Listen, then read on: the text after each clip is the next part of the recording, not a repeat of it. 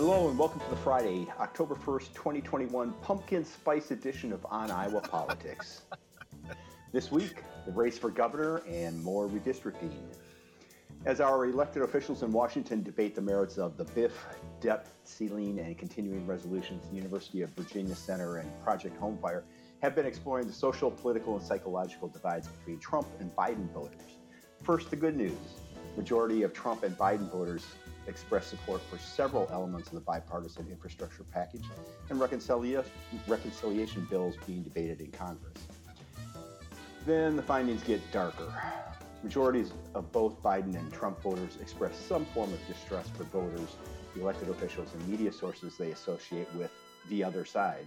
The strong majority of Trump voters still see no real difference between Democrats and socialists, and a majority of Biden voters at least somewhat agree that there is no real difference between Republicans and fascists. And significant numbers of Trump and Biden voters show a willingness to consider violating democratic norms if it serves their purposes. Two in 10 Trump and Biden voters strongly agree it would be better if a president could take needed actions without being constrained by Congress or courts. 40% of Biden voters and half of Trump voters at least somewhat agree it's time to split the country, favoring blue red states seceding from the Union. Hi, Happy I'm Friday, everyone. Have a nice weekend. Just stay away from your neighbors. Hi, I'm James Lynch of the Cedar Rapids Gazette. With me today are Tom Barton of the Quad City Times. Good morning, Tom. Good morning, James. Aaron Murphy, State House Bureau Chief for the leading newspapers. Good morning, Aaron. Good morning, James. And Gazette Opinion Editor Todd Dorman. Good morning, Todd. Good morning. You can find us on Facebook, follow us on Twitter, and subscribe to On Iowa Politics wherever you find your podcast. First up today, the race for governor. If you hadn't heard, there's a race for governor in 2022. So far, some Democrats have been out on the campaign trail. Tom, you sat down with one of them, State Representative Ross Smith from Waterloo, to talk about his campaign. Uh, what's his case for being the Democratic nominee? Uh, Smith said that there's more work to do uh, to be done uh, for the state to live up to what he sees as a history of inclusivity and innovation in Iowa. Um, he laid out a vision of Iowa that's diverse, equitable, and can transcend current partisan divides. He talked about his grandmother who fled a sharecropping plantation in Mississippi to move to Iowa in 1957, and how he's not sure his grandmother would have moved to this Iowa. Uh, citing newly enacted voting restrictions, he likened to voter suppression laws similar to the Jim Crow laws um, his grandmother fled in Mississippi. Smith, too, pointed to legislation passed uh, this session that ended school districts' ability to adopt voluntary diversity plans that limited the number of students who could transfer to a different district with the intention of encouraging racial diversity. The result of which uh, Smith fears will lead to white flight and segregation, allowing wealthier families to flee public schools for less diverse charters or, or private schools and reducing funds for poor minority students he talked about his education plan, um, which he said is aimed at shoring up a public education system. He argues has been shortchanged by policies promoted by Republican Governor Kim Reynolds, uh, that he argues benefits private interests at the expense of educators and students. So examples of that that he pointed to was Reynolds' push for legislation that would establish a state-funded school voucher scholarship program for public school st- students who want to attend private school and her signing a legislation expanding the state's charter school system. Um, opponents argue that that law shifts tax dollars away from public schools to charter schools that have less oversight, accountability, transparency. Um, so Smith talked about his education plan, and among other provisions, says that it would reduce class sizes and mandated testing, um, increase school support personnel, restore collective bargaining rights for Iowa teachers um, stop the, ex- the expansion of what he called for-profit private charter schools in Iowa, um, and uh, and then quote enable local school boards and district officials to serve their communities with state gov- without state government overreach. So he talked about what he called mean-spirited legislation that Reynolds signed into law banning Iowa school districts from requiring masks in schools. It's uh, an issue that's become a flashpoint that's um, you know roiled school districts around the state and talked about how we have to start acting with courage and do things that aren't politically pandering. Um, saying that he doesn't know this place where people are making fun of children for wearing a mask and telling stories about losing grandparents. Um, says he doesn't know this place where a governor is a, is afraid to stand up for for what's right, saying this is not the Iowa I know. Um, and then he went on to, to say that you know we don't always have to agree, but we have to be able to conduct business in a way that's inclusive and bring folks close or bring folks to, together to the table um, to to try uh, and build a better future for Iowa. Um, you know, he's a rising state house leader who's known for building amicable relationships on both sides of the aisle. Um, you know, he and other members of Iowa's legislative black caucus led unanimous passage of a police reform bill last year, um, following the, the, death of George Floyd. And that law, you know, banned the use of chokeholds, um, revokes certification for officers who commit serious misconduct, um, requires officer bias and, and de-escalation training, among um, among other things. Uh, I would point out that Smith remains largely unknown uh, among many Iowans, though. About uh, three fourths of Iowans don't know enough about him to offer an opinion, according to uh, the most recent Des Moines Register MediaCom Iowa poll, which was released earlier this month.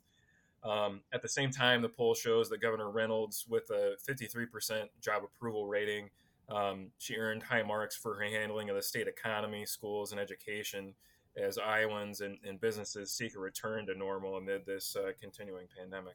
It sounds like he didn't read that uh, report from the University of Virginia about yeah. how well we get along.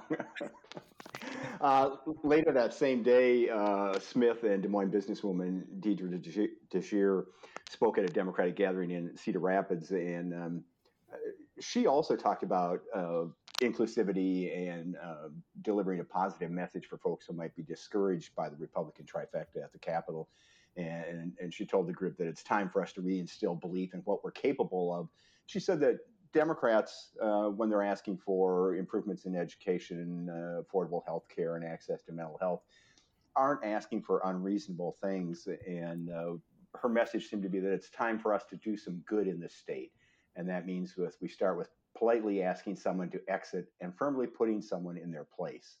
Um, we assume she was talking about Governor Kim Reynolds, uh, who we assume is going to run for re-election. But Aaron, she hasn't made it official. Um, she had her annual Harvest Fest where we thought she would announce her re-election campaigns, um, but no word on that. What's up with that, Aaron? yeah, it, it's it was interesting. Thought maybe that would be a natural point for uh, her to announce her reelection at the um, the Harvest Festival, which is her what's become her annual um, fall fundraiser. And uh, that, did, as you noted, that did not happen. Um, The the sense I'm getting from the governor's team is they're just not in a hurry um, to do this. I mean, I mean, she's obviously fundraising behind the scenes and doing what she needs to do to raise money. But as far as you know, making the campaign official and being out there and doing events, um, I, I, just don't get the sense that uh, they feel that they are in any great rush uh, uh, to do that yet. So I'm sure they will, you know, uh, by the end of the year before uh, next year's legislative session, obviously. Um, so uh, you know, maybe sometime um, in October here. Uh, I, I, would think surely before Thanksgiving, um, before we get into the holiday season, we'll we'll get an announcement. Um, but for the time being, um, clearly they uh, just don't feel any rush to, you know, uh, make it official. They're, sure they'll plan some big choreographed um, um, event uh, to, to, to make an announcement. And I guess that's the other part of it too. You know, you, if you hold off from the fundraiser, uh, you get a little bit of extra uh, media coverage because uh, there were reporters, including yours truly, at the fundraiser. Um, and then, um, you know, obviously when she announces, we'll be back to cover that as well too. So uh, uh, get a little extra media coverage in, in, in the as a byproduct of kind of biding your time here. Yeah. Todd, the, the governor has certainly come under fire from many fronts, uh, including 24 hour doorman. Uh, is she having second thoughts, or, or, is she playing a waiting game to see who else might be running this year? Uh, Rob Sand, Cindy Axne, we're talking about you. Yeah. Well, I don't. I don't think she's having second thoughts. I think as Aaron said, she's under no pressure to. she's under no pressure to announce. She's she's not she's not going to be you know challenged in a primary, and I mean she could you know she could wait till the first week of March, I guess, and announce and then file her paperwork. I mean, it's there, there is no rush, but she is out raising money, and I saw that she was using a, her campaign maybe was using a fundraising text that seemed to suggest that if she didn't raise this amount of money, that uh, President Biden was going to have her removed from office, which I'm not exactly sure how how that's going to work, but uh, it certainly is an interesting fundraising pitch. it's almost kind of a it reminds me of uh, one of the televangelists back in the 80s or 90s that said if if you if you don't if I don't raise this much money, God's going to call me home. So he he did raise the money, and so he got to stay.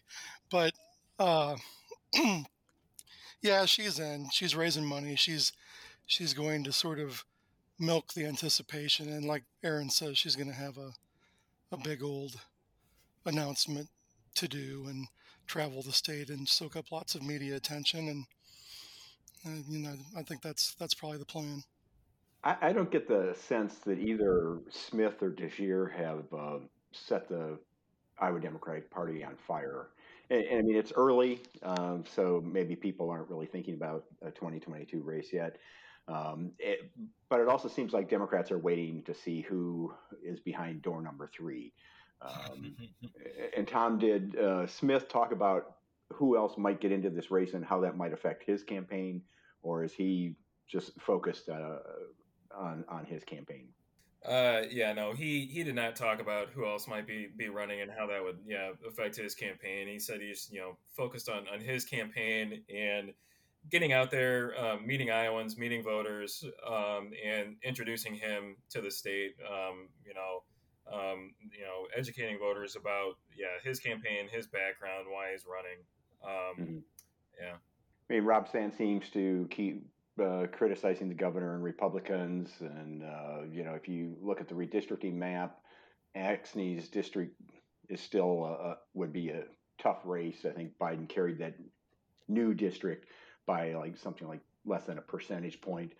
Um, and I'm sure if she got into the governor's race, there would be plenty of Polk County Democrats who would jump at the chance to run for the U.S. House. So um, I guess we'll uh, keep our eye on on those developments. Um, and speaking of redistricting, um, it's a good thing it only happens once every 10 years, or we would get tired of talking about it. or maybe we already have. uh, regardless, with the legislature not in session and campaigns still in low gear, it's the big political news uh, on the state level. As Aaron told us last week, House Speaker Pat Grassley seemed to indicate that political considerations, such as the five dozen or so legislators who are facing incumbent versus incumbent matchups, shouldn't be part of the discussion when lawmakers meet October 5th. That's the sense I got this past week in conversations about redistricting. House Republicans seem to have accepted this first plan from the LSA. The question, Aaron, is whether Senate Republicans, um, who might be more Trumpian uh, than their House colleagues, will go along with the first map or want to draw their own. Um, what's your take on that? Yeah, it it uh, what I'm hearing is that uh, pretty much what you noted there that uh, House Republicans are more or less ready to sign off on this thing, but Senate Republicans uh, want to tank this first set of, of maps. So it'll be interesting to see what happens on Tuesday uh, when they meet. Uh, then, the, if that is the case, if Senate Republicans want to vote these maps down, then what becomes interesting is um, how far are they willing to go with this? Because as we've talked about before, there's you, you can strike that first set of maps, but there's no that doesn't come with any kind of guarantee that the second round of maps is any better um, and then and it may be in your view, it may not be, um, and then beyond that, uh, then the the biggest question is how far our Senate, uh, again, assuming they are, as we're hearing, the ones who, want to to to tank these maps, how far are they willing to go with that? Are they willing to take it all the way to the third round and possibly um, even amend those maps themselves, which um, that's where we get into we cross that line um, from Iowa's uh, widely hailed uh, bipartisan process into putting a little bit of a um, a, a, I shouldn't say a little bit of very much a, a partisan uh, stamp on it. Um, are Senate Republicans willing to go that far? Uh, that that'll be interesting. Um, I, I, will say I, I, think we discussed this on Iowa Press uh, a couple weeks ago. Um, you know that this would seem like the one issue uh, that maybe state house Republicans would want to pump the brakes on a little bit. Even Republicans talk about how much um, they like uh, Iowa's nonpartisan redistricting process. But on the other hand, um, if the last four years of the trifecta has taught us anything, it's that um, um, state house Republicans don't do a lot of pumping of the brakes, and, and if they see an opportunity uh, to do something, they go for it. And, and why would this case be any different? Um, so so it, it's going to be uh, very interesting. Yeah, they, I'm not sure they have brakes, do they? just two just two uh, different gas pedals. yeah.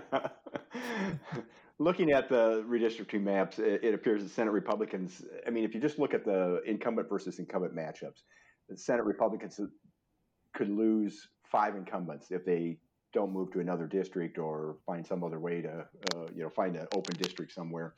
Uh, and it, the same would apply to about three Senate Democrats in the House. There are at least 15 Republicans and, and three Democrats who are doubled or tripled up. Uh, Tom, are you seeing for sale signs popping up in the Quad Cities? Uh, I think there are three senators in one district and a couple of House members who are paired uh, in, in your area down there. Uh, yeah, you're correct. Uh, state senators Jim Lykam, Roby Smith, and Mark Lofgren would be drawn into a new Senate district, uh, which would run from uh, the eastern part of Davenport all the way into Muscatine. Um, and that new district encompasses, encompasses, excuse me, all three lawmakers' um, addresses as they're listed on the, the state legislator's website. Um, Lykam uh, lives on the west side of Davenport. He's a Democrat. Uh, Smith lives on the east side of the city. He's a Republican. And then Lofgren of Muscatine's a Republican. Um, and then you've got state representatives Monica Kurth and Cindy Winckler, both Democrats who live in the western part of Davenport and are also put into the same district. Um, when I talked to last, I talked to um, to Cindy Winckler. She raised the possibility of running for a newly created open 41st Senate district seat that closely mirrors her current House district and said that uh, she's not looking to move. Um, Kerr said that she would like to run again for the Iowa House, but isn't rushing yet to put up a for sale sign or start checking uh, realtor websites. Um, those things remain possibilities, she said. Um, and depending on what happens with this map, um, but she said for now, she'll take a deep breath and wait until uh, we know what happens and hope for the best. Um, and then the proposed maps would also place state representatives Bobby Kaufman, a Republican from Wilton, and uh, Norlin Mommsen, a Republican from DeWitt, into a newly drawn House district. And the same for um, Republican state representatives David Kerr and I apologize because I'm going to butcher his last name, Mark Cisneros. Cisneros. Yeah. Yeah. Thanks. Um, they'd be placed into the same House district as well. Hmm. For some reason, uh, seems to me Jim Lykam moved ten years ago after redistricting. I I, I, might be wrong, but for some reason, you, yeah. Well, you could be right, but you're testing my memory on that one. too early in the day to do that. Uh. Aaron, the, another uh, incumbent matchup uh, is in your Ankeny neighborhood, where uh, newly elected Michael Bousselot and freshman Garrett Gobble are in the same district. Uh, what are they going to do there? Rock, scissors, and paper, pistols at dawn, or flip a coin? so, so I checked the Iowa code, and, and it's a pretty obscure provision, but it was interesting. And what I found was, in this case, it goes back to the uh, last winner of the Ankeny versus Ankeny Centennial football game uh, breaks that tie. And so, um, yeah, so Bousselot being the North Sider, Centennial won this year's matchup. So it's it's good news for Bousselot and bad news, I'm afraid, for Gobble. Uh, Todd, uh, the people who spoke at the public hearings on, on, the redistricting plan and submitted written comments, for the most part, praised the process, really didn't comment on the specifics of the plan. And, and Senate Republicans have said they'll follow the law the process. Of course, the law allows them to re- reject the first two maps and draw their own lines when they get to the third map. Um, if they do that, no doubt there would be court challenges. But would Republicans drawing their own maps be different than Democrats approving budgets by reconciliation, Republicans refusing to approve Merrick Garland's nomination, Democrats approving Obamacare without Republican support? Isn't that the way we do government these days? I'm still just trying to get past Bousselot Gobble. I think that would be an, an excellent law firm name or, or something. I mean, that's I got stuck on that. Sorry. Yeah, this is sort of the, the way things go. Uh, although in this case, you know, we there's you know there's a mythology has basically been built around our redistricting system that it's a model for the nation and it's bipartisan. We don't let politicians draw maps. So it would be an, another larger step down the road to uh, all out political you know expediency if they were to sort of go to go to that that third map, the third rail of the redistricting plan, and go ahead and draw their own map. I mean, there would be a court challenge, which you know is almost kind of built into it because you have to follow. There are limits on what you can do. You're still not supposed to seek political advantage through the map that you draw, mm-hmm. but I mean, so obviously that's going to be challenged if they go to the third map. It seems like the the, I mean, the fallout after uh, Pat Grassley was on uh, Iowa Press and, and sort of the suggestion that they were going to kind of try to get this over with and and do that first map. There there seems to be a lot of pressure from folks uh, regarding the congressional districts and in particular Ashley Hinson's predicament if she finds herself in a a district she can't win or moves into a district that already has a Republican incumbent, she's she's kind of stuck. So I guess if if the folks working for her on her behalf and her allies, you know, can succeed in convincing, you know, lawmakers to scrap that first map and go for a second one, and then maybe, I mean, in the past, the tradition is that lawmakers are concerned about congressional districts, but generally in the end, vote on more for their own interests and what the legislature looks like and sort of say good luck to the congressional delegates. But as has been mentioned before, all politics now is national. So, I mean, this Pat, you know, Pat Grassley supporting the first map is tantamount to to handing over Congress to Nancy Pelosi and the and the socialists and, and America ceases to exist. So this is this is a little weightier, I guess, than it would have been in the, the past, or, or at least some folks are arguing that that you know it's it's it's interesting to see how this is kind of flipped that way. Yeah, I saw the other day, yesterday, that um, I don't know how it was framed. A, a senior GOP yeah. consultant uh, said it's going to be hard for Pat Grassley to run for governor if he turns uh, Congress over to the Democrats.